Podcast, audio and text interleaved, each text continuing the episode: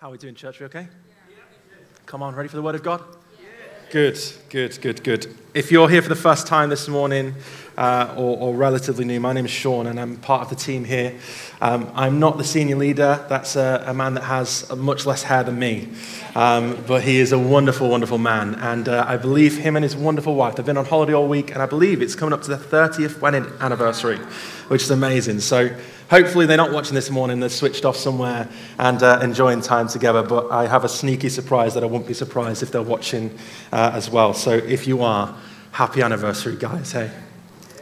We're coming around uh, the Word of God this morning. It's a one off uh, sermon, and just really excited to uh, share the Word of God uh, with you and uh, to you. And we're looking at one of the Gospels, uh, one of the stories in the Gospel. And this morning I thought it would be apt, considering the day, that we would look at an amazing woman within Scripture, within the story of Jesus, and how she shows us something about the extravagance of worship. The extravagance of worship. And um, this woman uh, is going to show us some uh, real key principles of what it means to bring a fragrant offering before Jesus Christ. And, and my prayer and my hope is that as we explore her, as we look into uh, this story, that Jesus will come and meet with you wherever you find yourself. Amen? Yes. Come on, have you got a Bible with you? Yeah.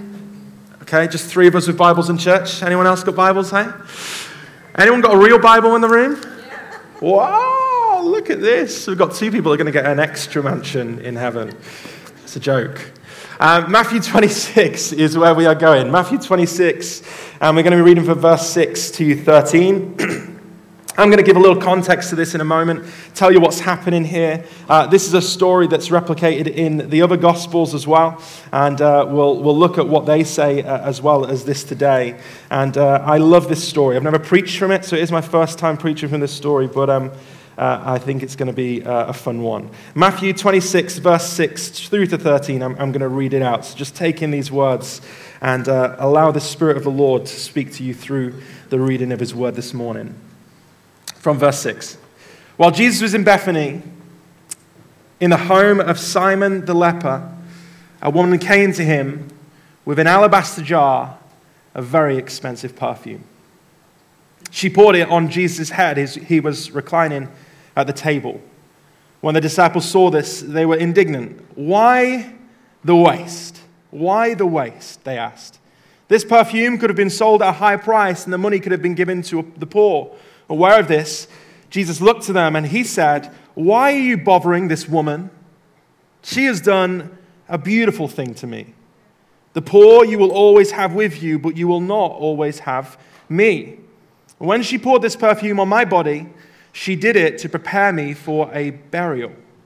Truly, I tell you, wherever this gospel is preached throughout the world, what she has done will also be told in memory of her. Should we pray? I'm going to pray a really quick prayer. You ready? You ready, church? Come on, you can be vocal this morning. You can speak back to me. It's okay. Here we go. Um, let's pray. Jesus, help us waste everything for you. Amen. I told you it was going to be quick, didn't I?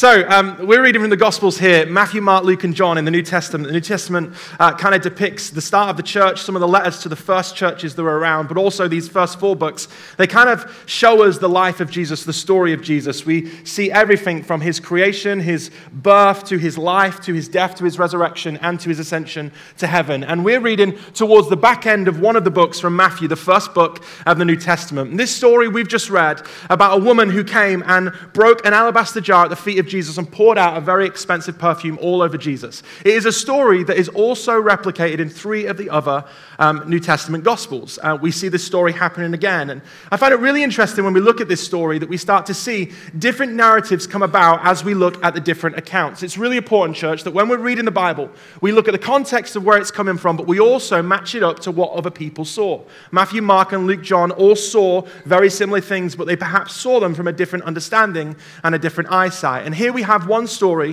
where, in this story, Matthew 26, the woman is nameless. We don't get much detail about her. All we get is that Jesus is with his disciples at a place uh, who is the house of Simon the leper. That's all we really get. We see this amazing act of worship, this extravagance come from her, but all we understand is there's a nameless woman and the person of Jesus, a few disciples, a house, and then this perfume is broken over her. But if we go to John chapter 12, in John chapter 12, we see the same story, but we start to get a bit more clues to what's happening in the story. In fact, in John chapter 12, we start to see that this woman has a name, and her name is Mary. Everyone say Mary. Come on. Mary.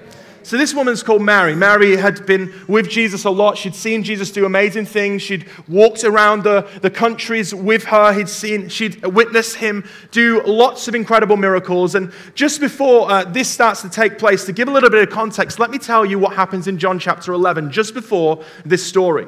Mary has just gone through one of the biggest heartbreaking moments of her whole life.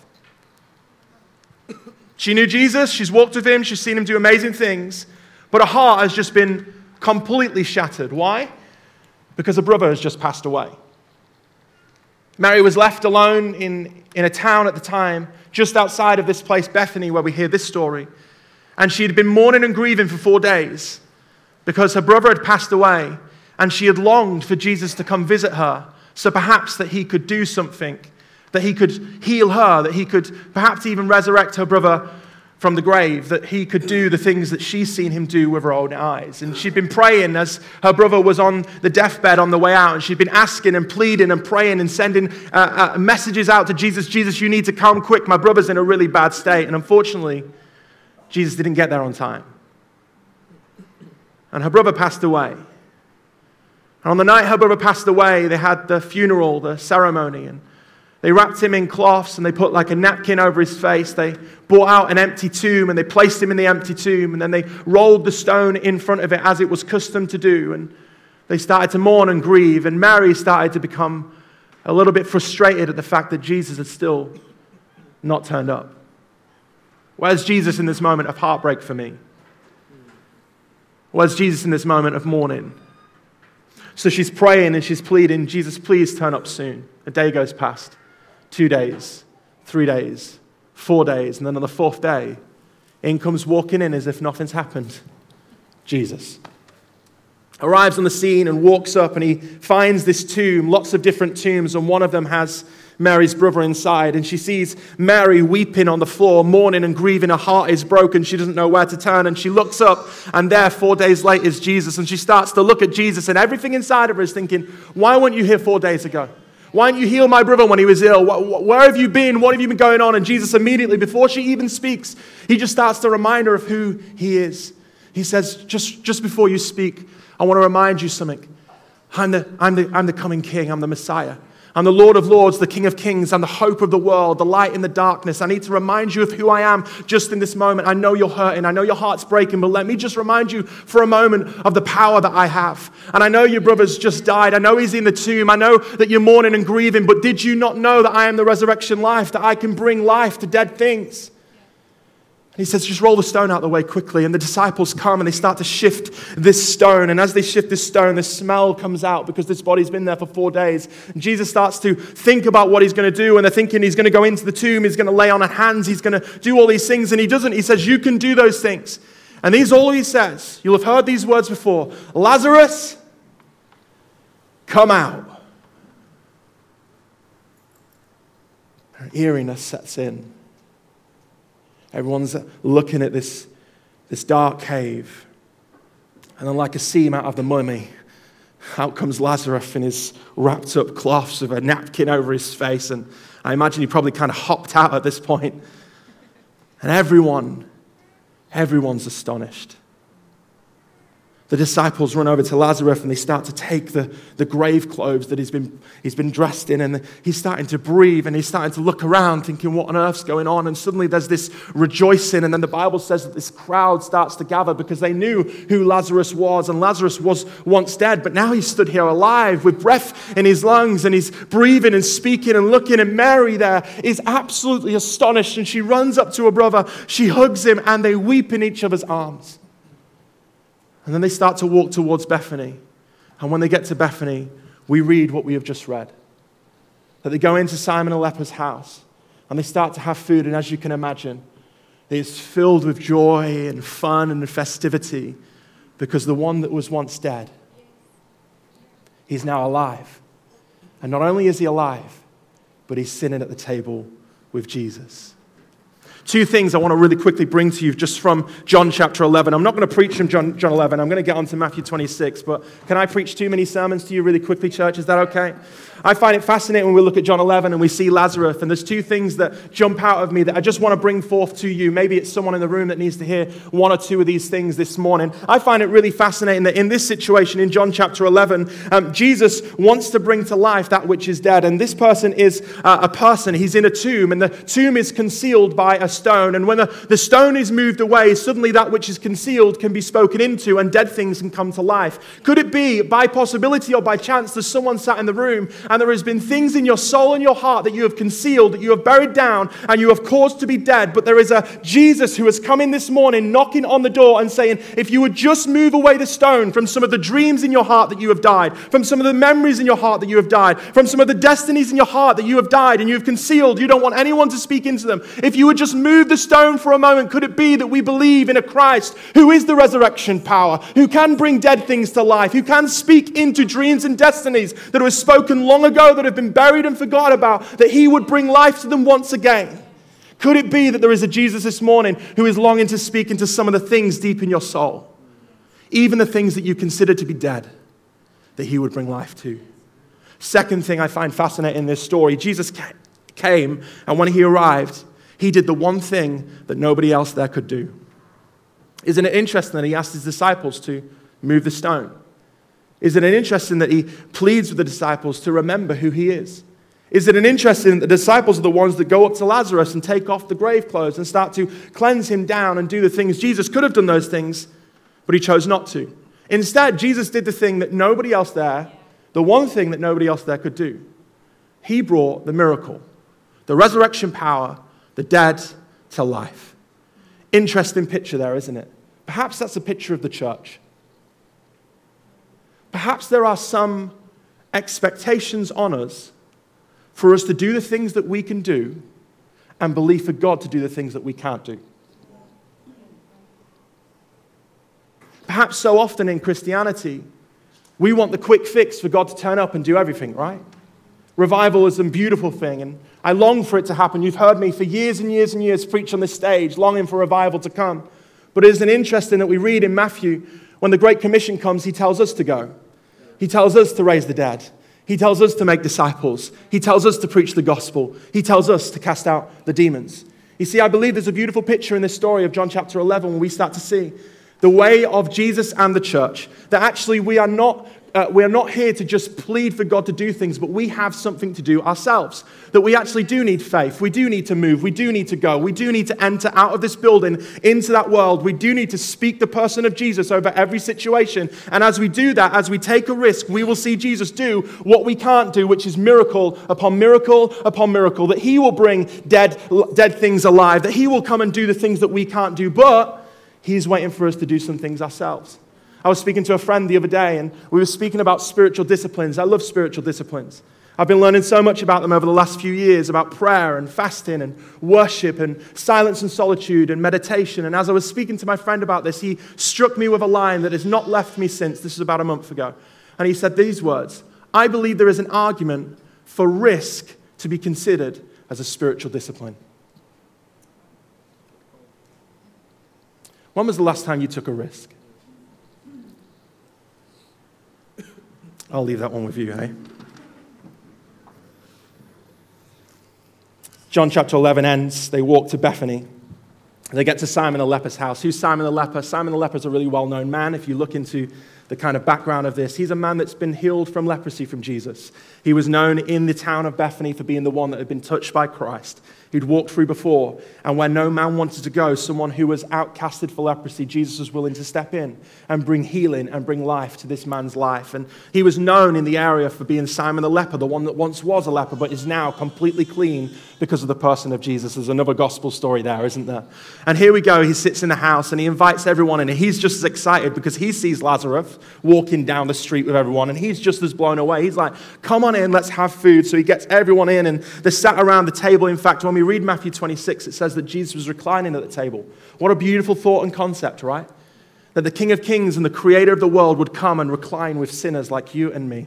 that he would sit there and befriend us, that he would journey with us, he would do life with us. And he's reclining at the table, and there's bread and wine, and you've got Mary and the disciples, and it tells you in John 12 that Judas is there and some of the other people, and Martha's probably wandering around cleaning everything up, and she's pouring wine into the jars and just hoping everyone's having a good time. And uh, this start, there's loads of fun, there's loads of noise and energy, and it's a really good time. Lazarus is talking about his experience of the last four days. Can you imagine that?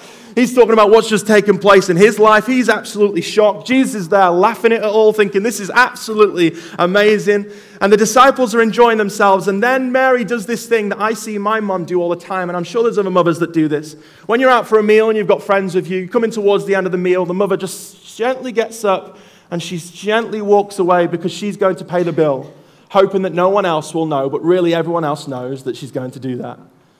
And Mary does the same. She gets up and she just gently, quietly walks out and she goes into another room. Nobody notices, nobody thinks anything of it. They just see uh, Mary leaving and, and, and the, the party continues. Mary comes back in the room a few minutes later, but when she comes in this time, she's got this big wooden bowl. And in this bowl, there is water. There's water in this big wooden bowl. And then around her neck, she's got this necklace. And on this necklace, there's this beautiful alabaster jar. It's got no um, opening on the top, completely sealed from tip. And there is this perfume in her, in, in this alabaster jar. And she brings it. And nobody even noticed that she's come in holding anything. Nobody, everyone's having such a good time at this point. She just goes quickly. And it says Jesus is reclining at the table and she just gently kneels down beside Jesus and she just taps his feet. And Jesus, reclining at the table, he looks to a side and he, he sits up and he realizes that something's about to take place. So he, he sits up in his table and he, he turns to her and she just gets his feet. She places him in this basin of water and she just starts to wash his feet. At this point, Lots of people still haven't noticed around the table what's taking place, but Jesus has. Jesus locked eyes with Mary at this point. He's looking down as someone who he loves deeply, and he's seen her wash her feet, and then out of nowhere, there's a crash. Perhaps you've been at a restaurant before where the waiter or waitress has dropped the glasses, and everyone stops for a moment, and there's that awkward cheer that nobody really likes. Well, that was one of those moments. You just cracked open this alabaster jar at the top, fully broken the top. And as soon as she broken the top, the fragrance of this perfume started to come over the room. Everyone started to smell the most expensive prized possession she owns being cracked open in this place, and suddenly everyone's attention knew something was taking place. Everyone stopped. There was a silence and a hush, and they all turned to face Mary on her feet. And she didn't stop there. She then got the ointment. She got this alabaster jar. She picks it up, and she just starts to pour it onto slowly onto the head of Jesus, and then onto his shoulders, and then down onto his feet. And she starts to waste and pour out this extravagant perfume. The smell is everywhere. Let me give you some context of how much this perfume would have cost. In this day and age, it probably costs around £24,000. A little bit better than Dior or whatever, right? So much so that lots of women had these alabaster jars, and they were so close to the women as a prized possession that even on the Sabbath day, they didn't need to take it off. It was the one thing that they were permitted to have at all times on them. It was the prized possession, part of a woman's identity and soul in that day and age. She pours it out. She starts to pour it out. She's weeping. In John 12, it says that she cried so much that she starts to wipe away the tears on Jesus' feet with her hair.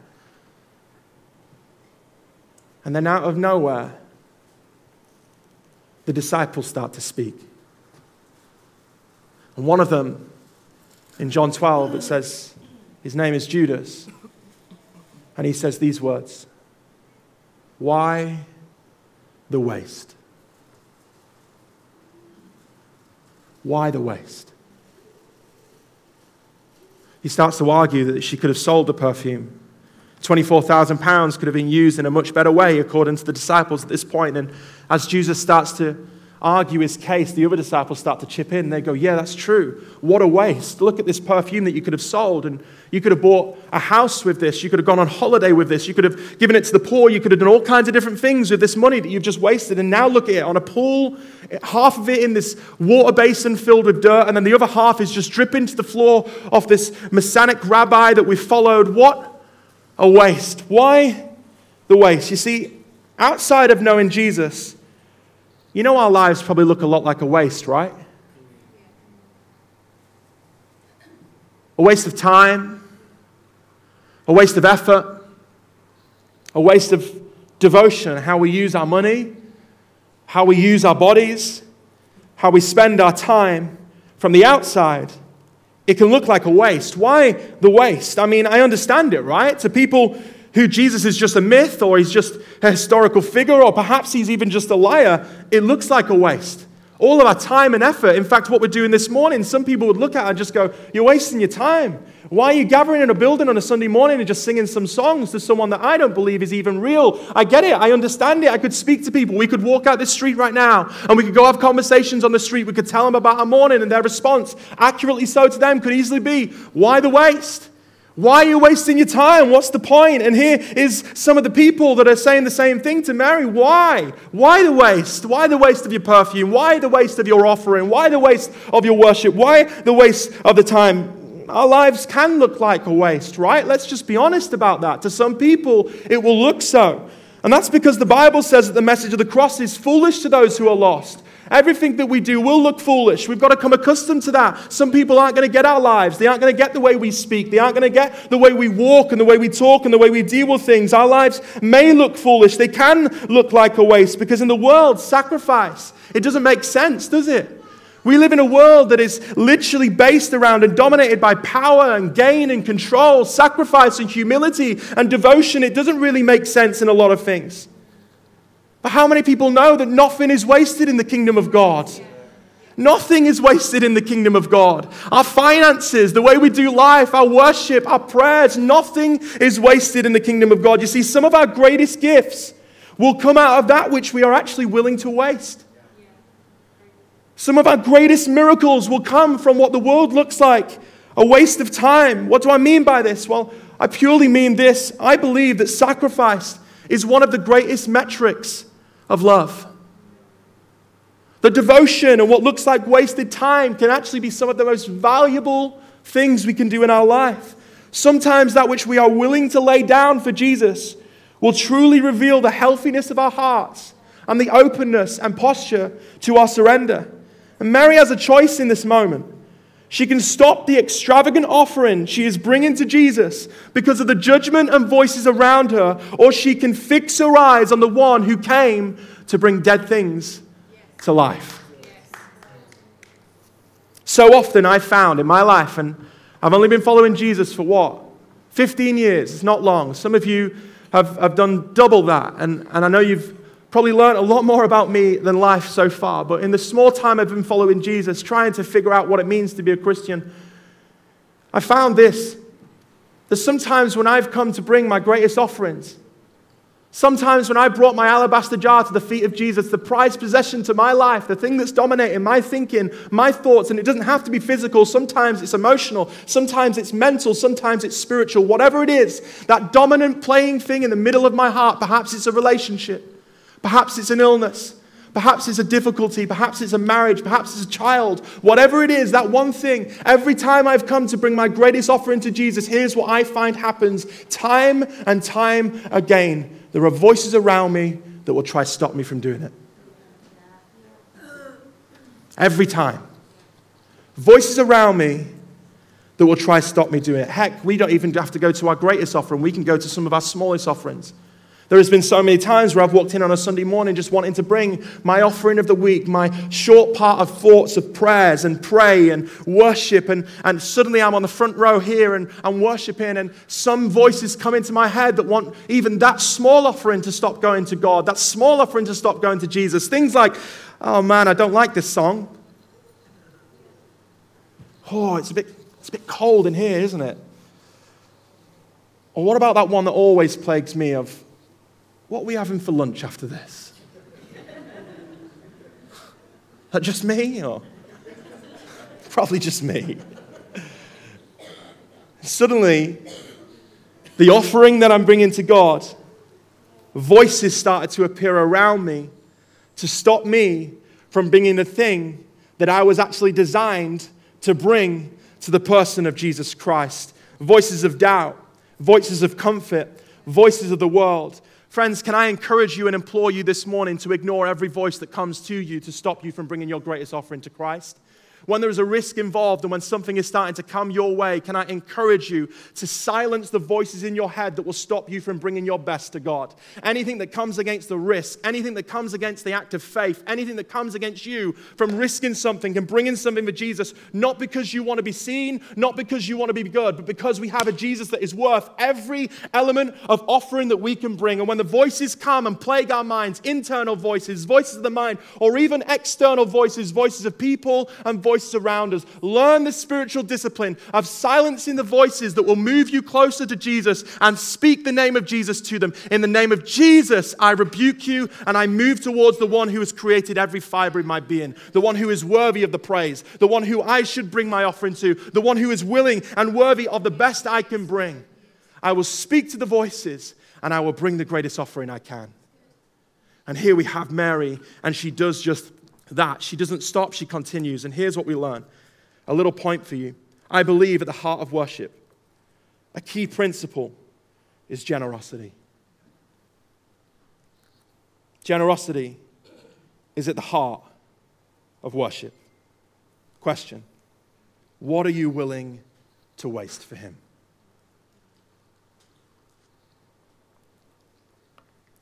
It's not always easy to be generous just like Mary realized.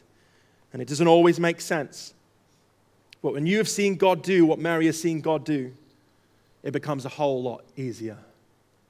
I want to encourage you to remind yourself of the faithfulness of God in the small time that you have followed Him so far and allow those things to be the driving force of your generous gift to the person of Jesus.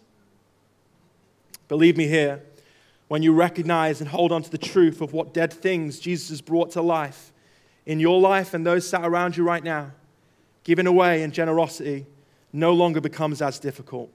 Because what is an expensive perfume that costs thousands of pounds in comparison to a dead life that is now alive? Jesus looks at her and he says, She has done a beautiful thing to me. You know, our posture should always be to see the beauty of Jesus merge with our reality. And we can and will do things that Jesus looks at and says they're beautiful. So often in my life, I struggle to grasp my head around this concept because we're prone as humans to see the flaws in our lives, right? Is anyone else, tr- is that true to you, right? We're prone to see the difficulties and the, and the flaws. And I think the media's got a lot of things to say for that, if I'm completely honest. We, we are prone to comparison, to be able to compare our lives to other people and to be able to spot our blind sides that no one else sees, our difficulties, our tendencies to do things wrong, and we compare them to that which is good around us. There's a famous preacher that once says that actually social media is like comparing our behind the scenes to everyone else's highlight reel. And that's so often what it's like in our lives. We compare our behind the scenes, the clutter, uh, the things that no one else has seen, and we compare them to someone else's highlight reel, the, willing, the things that they're willing to project for people to see. And what an amazing thought and truth that even within that concept that we see ourselves through our flaws so often, that Jesus looks at us and he says these words This person has done a beautiful thing to me. Friends, I want to encourage you this morning that when Jesus sees some of your actions and he sees some of your devotions and he sees some of your care and he sees some of your generosity and he sees your heart and he sees your worship, and on a Sunday morning when you come in here with the whole world against you and you're willing to lift up your hands to praise the name of Jesus, Jesus does not look at his children with anger. He looks at them and he says, This, they have done a beautiful thing for me. Some of you, even as I'm saying those words now, you're fighting against it. In your heads, you're thinking, not me. If only you would know, Sean, what, what I've done this week. If only you would know what I've done in my life this year. If you would only know the difficulties and tensions and sins and mistakes I've made that plague my mind from years and years ago, you wouldn't be saying those words. Friends, I am saying those words. In spite of those things, Jesus looks at you and he sees beauty. How can I say that? Because the cross said it was finished. And everything that's happened in your life, past, present, or future, has a final mark, and the final mark is the works of Jesus. What does the Father see when he looks at Jesus? He sees beauty. And when the Father looks at us, he looks at us through the perfection of Jesus Christ. So he sees beauty. So here's Mary sat at the feet of Jesus, and I'm going to come to a close in a moment. She looks up and he looks back. And amidst all the allegations and all the noise and all the voices aiming to disrupt the heart and posture of Mary's worship, Jesus looks back and he says, Look at, this, what, look at what this woman has brought to me. What she has done is beautiful. So today, as we sit at the feet of Jesus, as we worship, as we sing, as we come together as family and we aim to just give an offering to God, what does Jesus see? He sees married couples who long to have children but can't right now. He sees the husbands and wives who have lost their greatest loved ones over the last few years. He sees the teenagers who are without friends and feel oh so lonely. He sees the medics who are wanting to throw in the towel so much right now. He sees those ones who are holding that doctor's note and desperately praying for change. He sees the mums who are right now tired and find that their hope is wavering. He sees the dads who are feeling the weight and pressures of life weigh on their shoulders. He sees the lawyers, the doctors, the teachers, and the CEOs. He sees the grandparents who are just trying their best.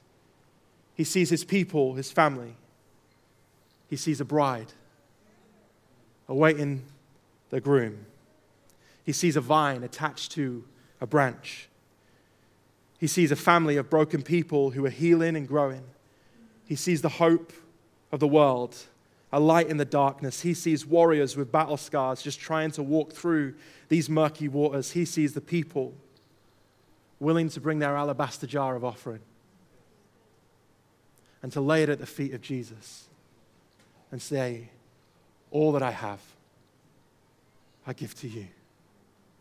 Why the waste? Because he's worth it. He's so worth it. So kind and compassionate. So caring and loving. So gentle and peaceful. Why the waste? Because he's worth it. Band, would you join me on the stage? This alabaster jar would have been like a vase shape, and the top would have been sealed, and it wouldn't have had any entrance or opening into it. In fact, they made it, and then they often put the perfume inside, then the most expensive perfume they have at the time, and then they seal it completely up. So it means that often when you use it, you use it at what it will be perhaps your most memorable moment in life. Perhaps it's your wedding day or something along those lines. And here is Mary who has got this alabaster jar. It's beautiful. It's a gorgeous jar. and Many people have seen it around her neck as she's walked, and suddenly here it is, broken to pieces on the floor. She's snapped off the top and she's allowed the fragrance to start pouring out in the room. You know, sometimes our greatest acts of worship will come from a place of brokenness. Sometimes our greatest acts of worship aren't when everything's going well. And they aren't when everything's going together. And they aren't when life seems like it's really good right now. Sometimes, just like this vase is replicating, our greatest act of worship will come from a place of brokenness. Can I say, church, please don't be afraid in this house to break some things off your life. This house should never be a place of performance. In fact, I rebuke anything of performance from this place. We're not here to perform. It never has been about that. It never should be about that. And it never, hopefully, will be about that. What is it about? It's about us bringing our offering every single week. It's about us bringing our offering every single day. And even in the brokenness and even in the pain, we can still bring something that I believe Jesus looks at and he sees as beautiful. And here is a woman that's willing to break her most prized possession in front of Jesus because she doesn't want anything to have a greater priority than Jesus in her heart and in her life. And she's willing to break it. Don't be scared to allow things to be broken in your heart and in your mind in this place. We don't have to come here and look good when we worship on a Sunday morning. We don't have to be good. We don't have to feel good. We don't have to sound good. This is a place where it should be okay to be vulnerable. Why? Because God meets us wherever we find ourselves at. And whatever offering we can bring to Him this day, whatever offering we can bring to Him tomorrow and on Tuesday and on Wednesday, and on Thursday, if our heart is just saying, Jesus, I want you to be the highest priority in my life, I believe He looks at it and He says that it's beautiful. Worship has never been about the songs that we sing, it's always been about the posture of our heart. Worship has never been about our physical posture and what we're doing with our body. It's always been about our spiritual posture, saying, Jesus, I want you to be the center of my life. I want you to be the greatest priority above everything that's going on in my life right now. Take the highest seat. I bring everything that's my most prized possession and I lay it at your feet. I'm willing to break it open for you. Friends, we're big enough in the same room to be able to have tears and joy because Jesus meets us where we are. He comes and he sees our offering and he's willing to say to it that it's beautiful. The Bible says that he leads us beside quiet waters and he what? He restores our soul. Because of whatever we bring to him with a pure heart, Jesus sees the beauty of. So when she poured the, pos- the perfume on her, uh, onto Jesus, she did it to prepare him for his burial. You need sometimes our worship is often prophetic preparation and we have no idea that we're going through it. Sometimes when we're worshiping, we don't realize that we're preparing our hearts and our souls for that which is around the corner. Sometimes when we're bringing our offering, we don't know that our offering is actually going to be the greatest setup to what is a move of God. A few days later, after this moment, after Mary's greatest offering at the feet of Jesus, what did Jesus do? You can read it in Matthew 27. He gets on the donkey and he rides, and they declare, Hosanna, Hosanna. And then a few days later, they change the words of cries of Hosanna, Hosanna to crucify him, crucify him. And then on that cross, he shouts out with a loud voice, It is finished. And then three days later, he raises by the same spirit that lives in us now in victorious fashion. He declares himself as the King of the world, the coming Messiah, the Lord of Lords. Sometimes our greatest offering can be the platform in which Jesus does the greatest miracle. Church, would you stand with me as we come to an end? I want to encourage you this morning as we end. Why the waste? Why the waste? Why the waste? Because He's worth it this morning. He's worth every waste of our life. He's worth every waste of our time. He's worth every waste of our devotion. He's worth the waste of everything we can bring. And as the world looks at us and they say it's a waste, we know that nothing is wasted in the kingdom of God because we see a God who is the great recycler he recycles our pain and He does wonderful things with it. He recycles our misery and He creates ministry. He recycles our disturbances and He comes and brings incredible miracles through it. So, whatever your life looks like today, whatever your life has looked like this last week, whatever you're going into in the coming days, I want to implore you and I want to encourage you to fix your eyes on the person of Jesus and to bring the greatest offering that you can bring an offering of a life laid down, saying, I surrender it all. Take the highest seat in my heart be number one.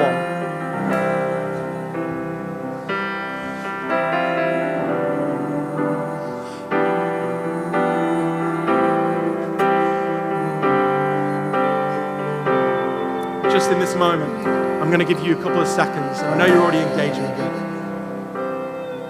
But without any songs or anything like that, I want you to think what's the offering the Spirit is encouraging you to bring to Him today.